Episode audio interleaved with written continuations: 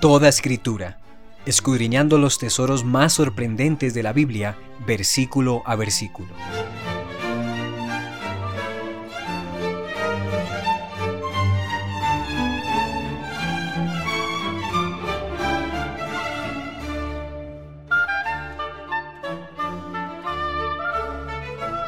Bienvenidos nuevamente a este podcast llamado Toda Escritura, en donde estamos haciendo un panorama acerca de las doctrinas esenciales de la fe cristiana, partiendo de la teología sistemática. Hace unos episodios estuvimos estudiando el canon de las escrituras. Habíamos dicho que para que un libro haga parte del canon tiene que ser un libro inspirado por Dios. Y precisamente hoy vamos a ver qué es eso de la inspiración divina, a qué se refiere la Biblia con la autoridad e inerrancia de las escrituras y este va a ser el preámbulo para luego entender otras doctrinas más importantes como la claridad de las escrituras, la necesidad, la suficiencia y también para poder estudiar la palabra de Dios sabiendo que es eso, palabra de Dios, que ha sido inspirada por Él y dada a nosotros para que la estudiemos, la comprendamos, pero también para que la obedezcamos. Hoy vamos a ver en qué consiste la autoridad de las escrituras. Básicamente vamos a responder a una pregunta. ¿Cómo sabemos que la Biblia es palabra de Dios? ¿Y qué implicaciones tiene esto para nuestra vida práctica? Lo primero que quiero explicarte es que la autoridad de la escritura se puede ver en al menos tres aspectos. Lo primero es la inspiración. Lo segundo es la veracidad o la infalibilidad de la Biblia. Y lo tercero es la inerrancia. Vamos a ir explorando cada uno de estos conceptos, pero de manera general cuando hablamos de autoridad de la Biblia nos referimos a que las palabras de la Biblia son palabras de Dios. De tal manera que no creer o desobedecer alguna palabra de la escritura es no creer o desobedecer a Dios. Y que esa autoridad se fundamenta en que está inspirada por el Espíritu Santo, en que lo que dice es veraz y en que no hay ningún error en ella, es decir, es inerrante, no hay incongruencias. Por eso, estos tres conceptos apuntan a una conclusión, que la Biblia es la autoridad suprema del ser humano. La Biblia es la autoridad suprema del ser humano. ¿Cómo es que la Biblia es inspirada por Dios? Se podrían preguntar algunos de ustedes. Bueno, la palabra inspirada significa soplado divinamente. Y el concepto de la inspiración es muy sencillo en realidad. Hablamos de que es algo que ha sido soplado divinamente, pero realmente lo que significa la inspiración es que todas las palabras de la escritura son palabras de Dios porque se originaron en Dios mismo y no en los hombres. En el Antiguo Testamento, este concepto se aprecia claramente cuando los profetas anunciaban al pueblo, así dice el Señor. Luego los profetas proclamaban una palabra autoritativa. Algunas de las citas en donde se ve muy claramente este concepto de la inspiración en el Antiguo Testamento es Primera de Reyes 14, 18. Y lo enterraron y lo endechó todo Israel conforme a la palabra de Jehová, la cual él había hablado por su siervo el profeta Agías. Entonces el profeta aquí, Agías, ha hablado palabra de Dios y esa palabra viene directamente del cielo. No es una palabra que el profeta se haya inventado de ninguna manera. Otro ejemplo es Jeremías 37, 2, que dice, pero no obedeció él, ni sus siervos, ni el pueblo de la tierra a las palabras de Jehová, las cuales dijo por el profeta Jeremías. Notamos nuevamente que son las palabras de Dios dichas por Jeremías, no es la palabra de Jeremías. A eso se refiere la inspiración divina. Y como hemos visto en los ejemplos, no creer o desobedecer a un profeta era desobedecer a Dios porque las palabras que ellos decían eran enviadas por Dios mismo. Un ejemplo que me llama muchísimo la atención es ese que profetiza la venida de Cristo, el profeta mayor, que se encuentra en Deuteronomio 18, 19. El pasaje dice así. Mas a cualquiera que no oyere mis palabras que él hablare en mi nombre, yo le pediré cuenta. Notamos que las palabras de Dios son autoritativas porque son inspiradas. Si fuesen palabra de hombre, pues Dios no nos juzgaría por esas palabras. Pero debido a que son palabras de Dios, vienen con toda la carga, con todo el peso de la autoridad divina. En el Nuevo Testamento también se hace una clara mención a la inspiración de todos los escritos del Antiguo Testamento, y el pasaje más famoso para hablar de la inspiración divina de la palabra es 2 de Timoteo 3:16. Allí Pablo escribe lo siguiente, toda la escritura es inspirada por Dios y útil para enseñar, para redarguir, para corregir, para instruir en justicia. Pero notamos aquí que empieza con la palabra toda, toda la escritura, no unas porciones, no ciertas porciones de la Biblia o algunas partes que Dios realmente habló al pueblo, no, toda la escritura, cada una de las palabras, comas, puntos. De hecho, Jesús mismo dice en Apocalipsis que ni una sola jota pasará hasta que todo sea cumplido. Toda la palabra es inspirada por Dios y aquí Pablo se refiere al Antiguo Testamento claramente. Pero estudiemos más profundamente 2 de Timoteo 3:16.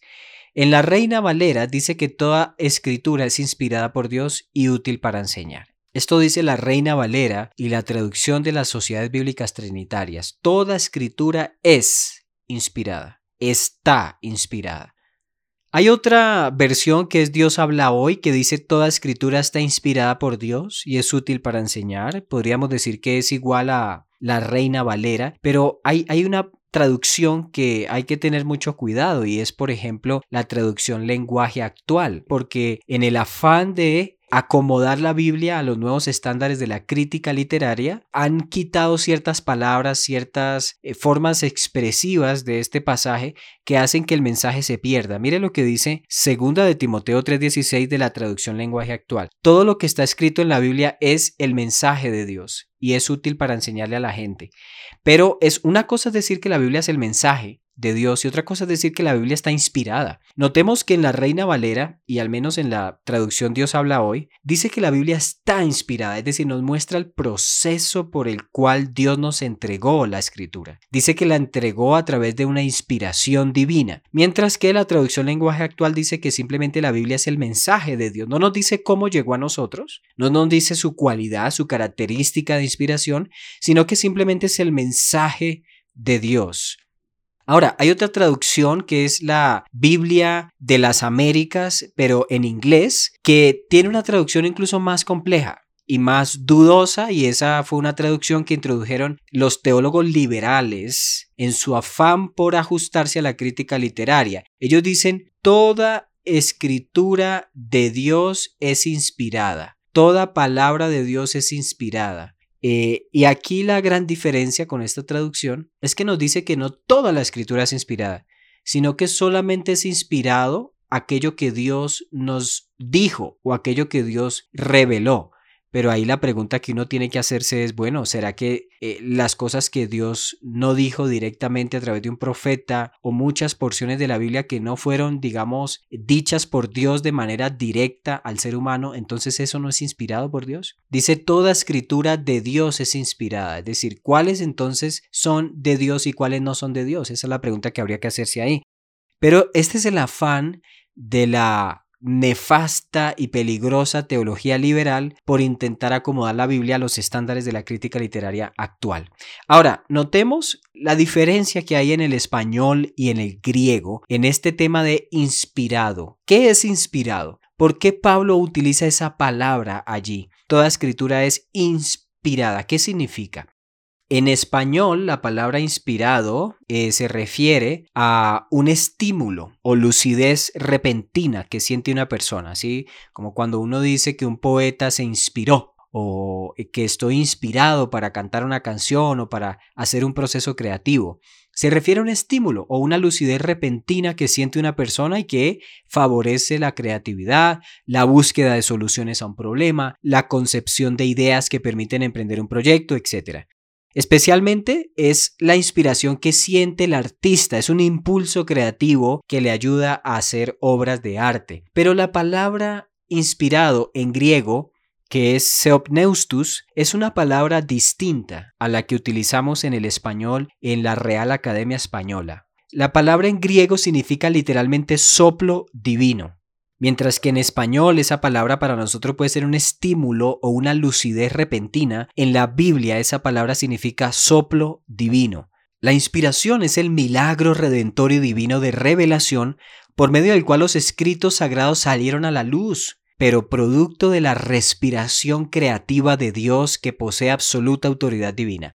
No es la respiración creativa del ser humano, no es el impulso, la lucidez repentina del ser humano, sino que es el respiro creativo de Dios, el soplo divino a través del Espíritu Santo, que además Espíritu Santo, Espíritu significa soplo en, en, griego también, es ese soplo del Espíritu que hace que una palabra venga con toda la carga divina y de autoridad. Es decir, hay una gran diferencia entre un estímulo repentino y entre una respiración creativa de Dios que posee total y absoluta autoridad.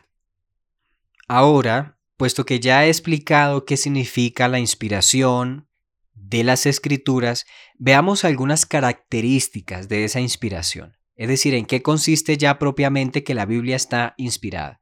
Lo primero que tenemos que entender es que esa inspiración es motivada por el Espíritu Santo porque fue el Espíritu Santo el que impulsó a los escritores bíblicos y los capacitó divinamente, recordándoles o enseñándoles las palabras que Dios y Jesús habían dicho. Eh, por ejemplo, Juan 14:26 explica lo siguiente, mas el consolador, el Espíritu Santo a quien el Padre enviará en mi nombre, Él os enseñará todas las cosas y os recordará todo lo que yo os he dicho.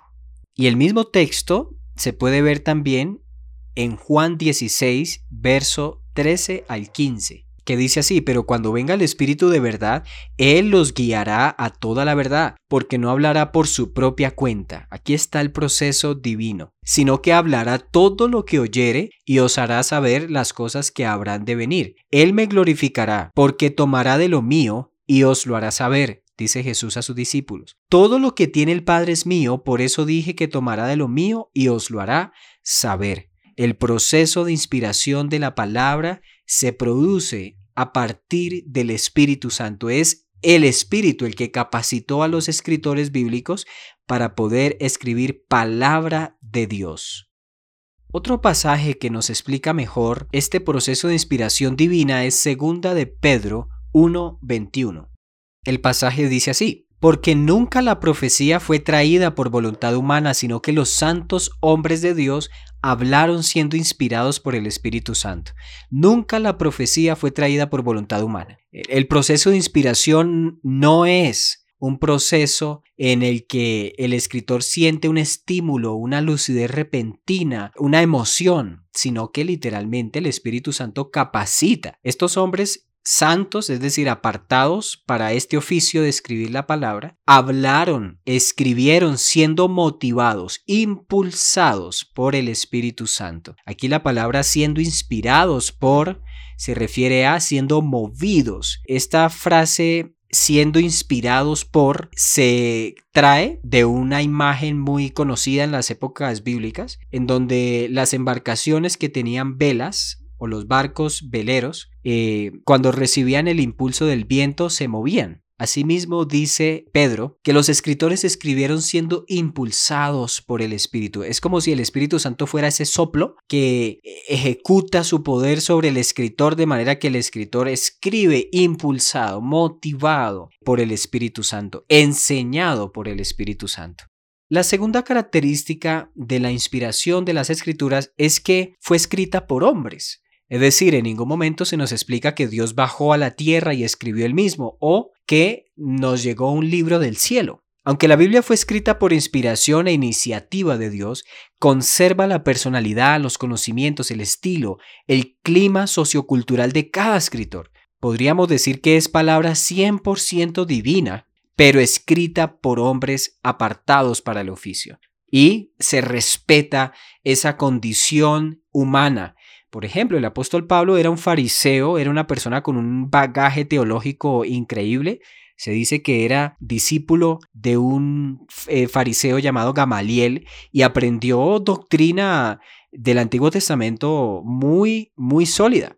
Por eso sus epístolas hacen una explicación tan sorprendente de la relación de Cristo con el Antiguo Testamento, porque Dios guarda ese estilo, esa vivencia de Pablo, para que ese texto sea mucho más rico. En otras palabras, no fue que los escritores cogieron su mano y la pusieron sobre una bola de cristal y entonces fueron poseídos por un espíritu y empezaron a escribir. No, esto fue un proceso consciente de los escritores, pero fue guiado y motivado por el Espíritu Santo.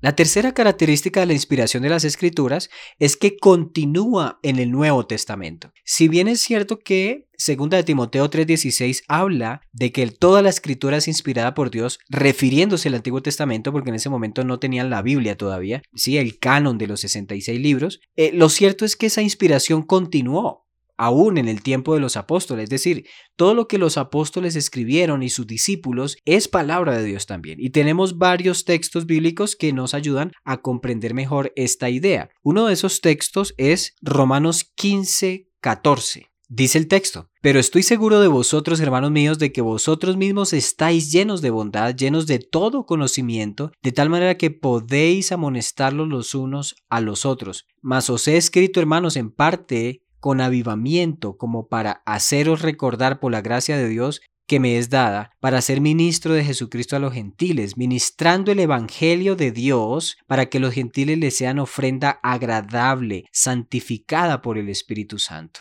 Aquí Pablo está diciendo que él escribe palabra de Dios que viene con todo el peso de la autoridad divina para la gracia, para otorgarles gracia a través del Evangelio.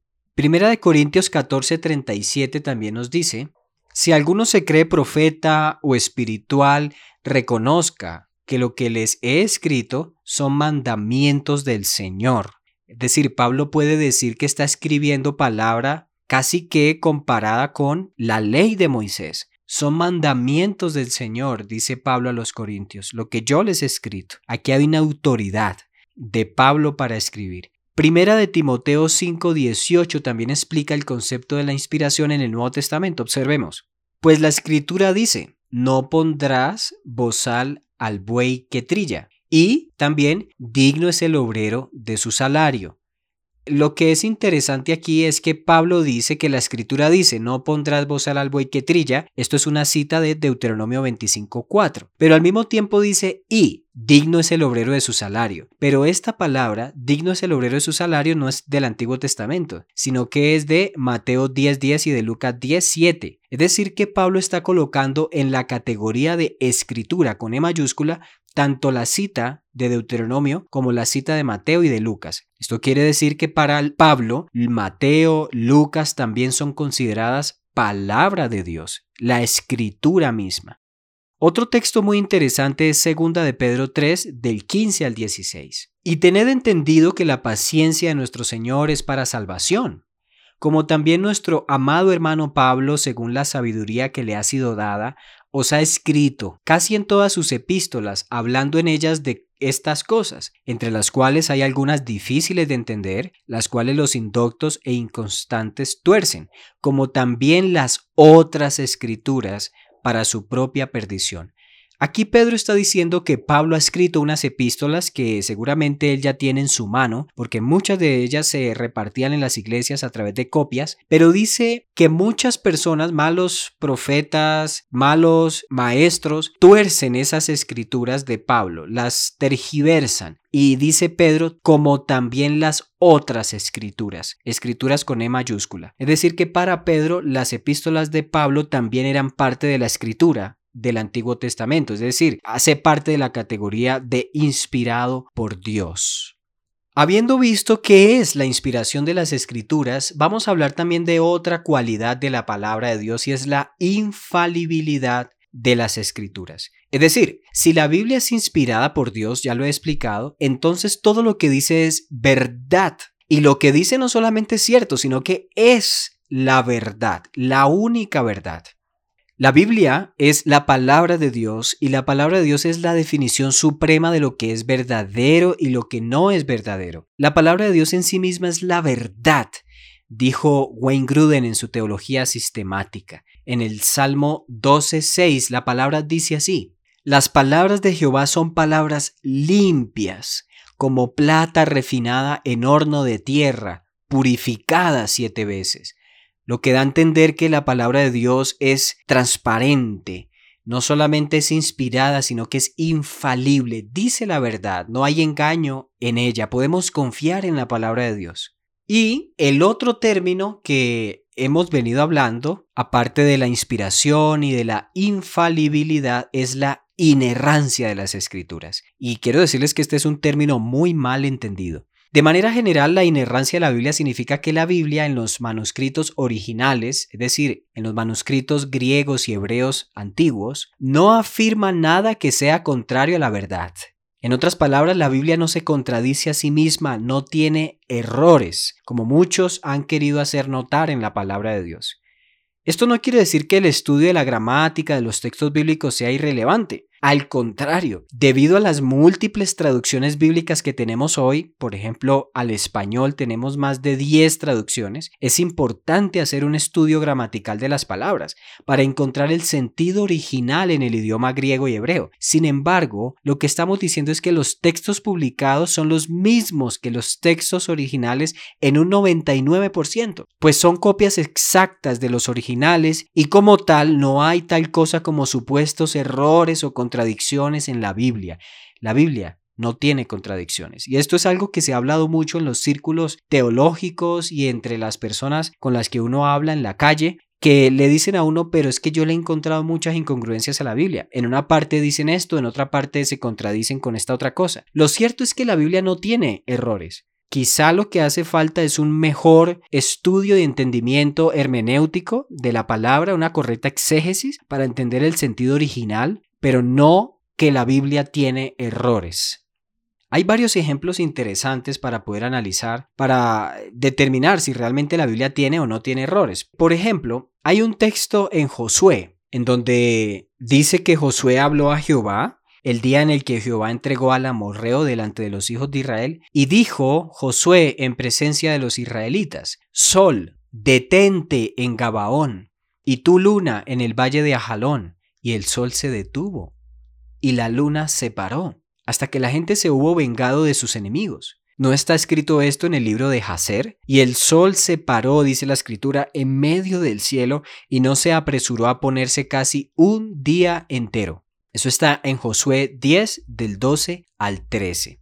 Sin embargo, con el pasar de los tiempos, la ciencia nos ha ayudado a entender que el Sol no gira alrededor de la Tierra. Así que este suceso que vio Josué realmente no es que el Sol se detuvo. Lo que se detuvo fue la Tierra. La Tierra dejó de girar alrededor del Sol y a su vez dejó de girar sobre su propio eje. Y esto ocurrió casi durante 24 horas, dice la palabra. Entonces los científicos hoy en día dicen, mire, aquí hay un error en la palabra, porque no es que el Sol se detuvo, sino lo que se detuvo fue la Tierra. Aquí hay un error científico. Sin embargo, a los ojos de Josué, desde la tierra, el sol sí se detuvo, por lo que fue una verdad irrefutable para él. Cuando nosotros amanecemos, por ejemplo, y vemos que el sol sale, eh, decir que el sol salió también es un error si uno lo toma muy literalmente, porque el sol no es el que sale. Uno más bien debería decir que la tierra giró o que la tierra se movió. No, uno dice el sol salió, el sol se escondió. De manera que desde nuestro punto de vista como seres humanos, el sol sale y para Josué el sol se detuvo y la luna se paró. De manera que aquí no hay un error, sino que hay que mirarlo con una perspectiva distinta. Otro ejemplo, ¿quién incitó a David a contar los hombres aptos para la guerra de Israel? Ese texto que se encuentra en 2 de Samuel 24.1 y 1 de Crónicas 21.1. Por ejemplo, 2 de Samuel dice que volvió a encenderse la ira de Jehová contra Israel e incitó a David contra ellos a que dijese, ve, haz un censo de Israel y de Judá. Pero cosa distinta dice Primera de Crónicas 21.1. Dice, pero Satanás se levantó contra Israel e incitó a David a que hiciese censo de Israel. Muchos críticos han dicho, aquí hay una incongruencia. En Samuel dicen que fue Jehová el que incitó a David. En Crónicas dicen que fue Satanás el que incitó a David. ¿Cuál es la interpretación correcta de este pasaje? Bueno, la interpretación es que Dios usó a Satanás en su soberanía divina para que éste incitara a David a hacer ese censo. eh, si bien es cierto que Dios es un Dios que se aira y que en su ira ejecuta ciertos decretos y ciertas ordenanzas en la tierra, Dios no hace mal, en Dios no habita el mal. Dice Santiago que cuando alguno es tentado no puede decir que fue tentado por Dios, sino que de su propia concupiscencia, ¿sí? Surge el pecado. Lo que podemos ver aquí es que Jehová en su soberanía divina le permite a Satanás incitar a David a hacer ese censo. Es algo muy parecido a lo que pasa con Job donde Satanás se presenta delante de Dios y le dice, no has considerado a Job, no has visto que Job solo te obedece porque tú le das bienes y riquezas, y Dios que le dice, ve, te pongo en tus manos a Job, pero no toques su vida. Es decir, hay una voluntad de Dios para enseñarle a Job una verdad espiritual, para fortalecer su carácter, su fe, para finalmente producir la voluntad de Dios, ejecutar los planes de Dios en la tierra. Pero para eso utiliza a Satanás. Finalmente, Satanás queda en ridículo cuando Job se levanta y declara que su Dios es soberano y se arrodilla delante de él y reconoce que es un pecador y que necesita de Dios. Y finalmente lo que hace Dios con David es lo mismo. Permite que Satanás haga esto y finalmente para los propósitos divinos, ¿no? Otro texto que parece presentar una posible contradicción es Mateo 1.16 comparado con Lucas 3.23. La pregunta aquí es, ¿quién fue el padre de José, el esposo de María? Y también la otra pregunta es, ¿Jesús es linaje de Salomón o de Natam, hijos de David? ¿De dónde viene el linaje de Jesús? Mateo 1.16 nos presenta la genealogía desde Abraham hasta José, el marido de María, el padre putativo del Señor, el padre adoptivo de Cristo. Dice y Jacob engendró a José, marido de María, de la cual nació Jesús llamado el Cristo. Lucas 3:23 dice, Jesús mismo al comenzar su ministerio era como de 30 años, hijo según se creía de José, pero este José dice que es hijo de Elí. O sea, ya no es hijo de Jacob como en Mateo, sino que es hijo de Elí. Muchos han dicho, mire, ahí hay una contradicción en la Biblia porque hay un error histórico. Mientras en Mateo José es hijo de Jacob, en Lucas José es hijo de Elí. La interpretación es muy simple. Mateo muestra la descendencia de Jesús desde David, pero pasando por Salomón hasta José el carpintero. De manera que, por una parte, Jesús sí es heredero legítimo como hijo adoptivo de José, pero es que José es descendiente de Salomón y su padre es Jacobo. Sin embargo, cuando leemos Lucas, muestra la descendencia de Jesús desde David, pero pasando por Natán hasta María. Ahora, ¿por qué dice la Biblia que José era hijo de Elí? Elí realmente es el papá de María. Elí es el abuelo de Jesús. En estas épocas como las hijas no podían, digamos, recibir la herencia del padre, lo que hacían en ese tiempo era que ese señor, el papá de María, adoptaba, por decirlo así, a José, el esposo de su hija, y le daba la herencia. Por eso finalmente dice que José era hijo de Elí, pero realmente Elí es, es el suegro de José. En ese sentido, Jesús es descendiente directo de David por el lado de Natán, el hijo de David. Y esto es muy interesante porque por el lado del, del padrastro, Jesús es descendiente directo de David, heredero legítimo del trono, pero por el lado de María es literalmente hijo de David según la carne, como dice Romanos 1.3. En otras palabras, podemos también ver que María y José eran primos hermanos, ambos descendientes de David. Aquí con este tema de la inerrancia surge una pregunta. ¿Cuál es el problema de negar la inerrancia? Es decir, si yo quiero decir que la Biblia puede tener errores, y de hecho tiene algunos errores de traducción, por eso yo recomiendo leer la Reina Valera y la traducción de las sociedades bíblicas trinitarias, pero ¿cuál es el problema de negar la inerrancia de las escrituras? Es decir, negar que la Biblia no tiene errores. Pues el problema es que si la Biblia tiene errores y contradicciones reales en los manuscritos originales, ¿para qué creer en la Biblia? Si finalmente la Biblia se contradice a sí misma, ¿de qué me sirve leerla? ¿Puedo confiar en ella?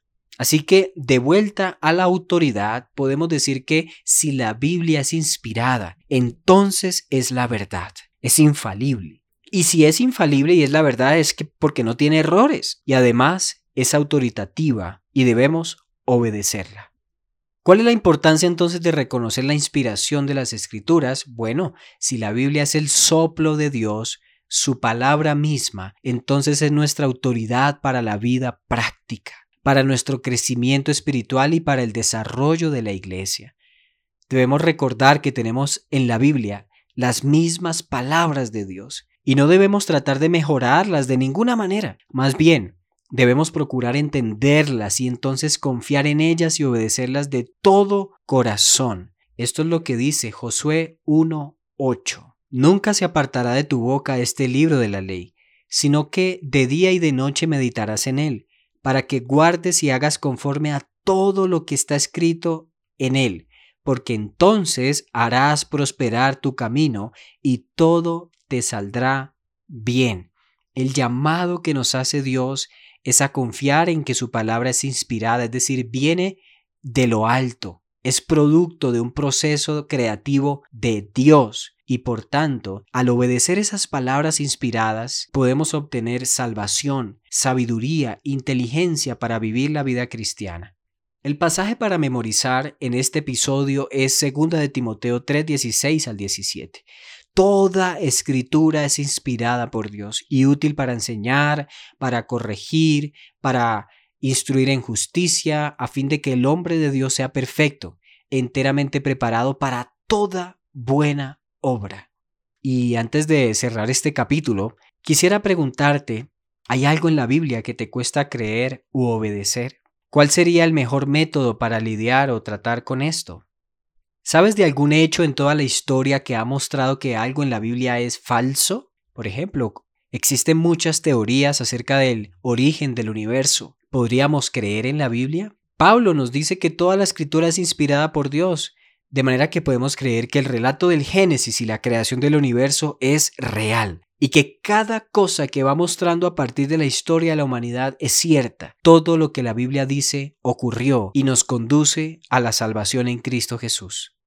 Otra pregunta. ¿Qué actitud crees que deberíamos tener hacia las traducciones de la Biblia que hoy tenemos? Especialmente las que no son literales.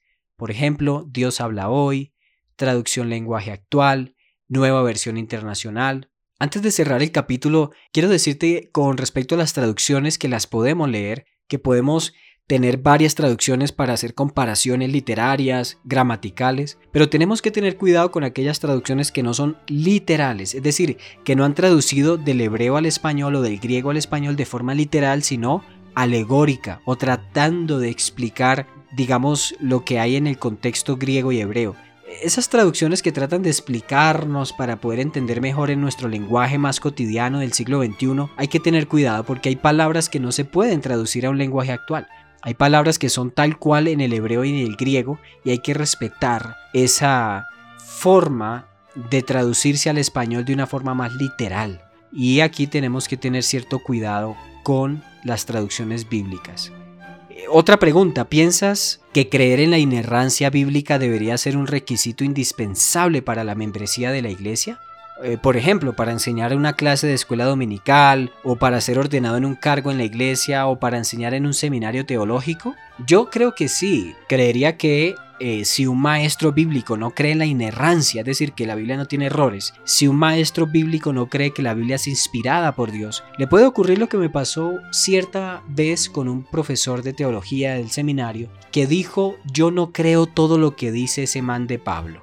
Y este profesor era un profesor de corrientes teológicas peligroso, me parece, porque en el momento en el que asumimos que no toda la palabra es inspirada, entonces entramos en un campo en donde podemos cuestionar a Dios. Esto es y esto no es palabra de Dios, esto lo obedezco y esto no lo quiero obedecer.